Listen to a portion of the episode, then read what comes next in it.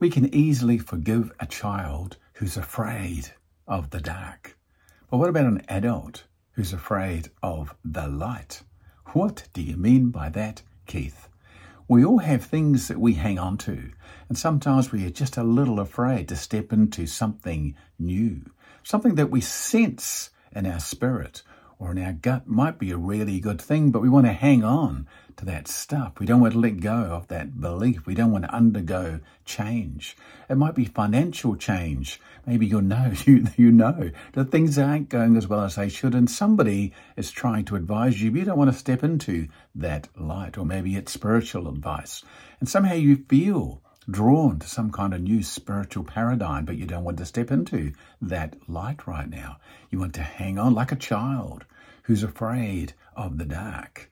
You hang on and you don't want to step into the light. Maybe you didn't do well at school and you know you can go online. You know you can go online for free and do academic studies to improve your ability, literacy, numeracy, a language to learn, some musical skills, who knows?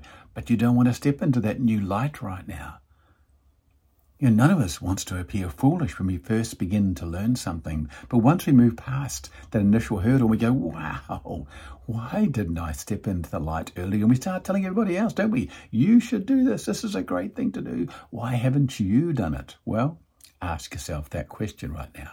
Why haven't you stepped into the light? The light of that new relationship that you know is right. You know it's right. It's just sitting there.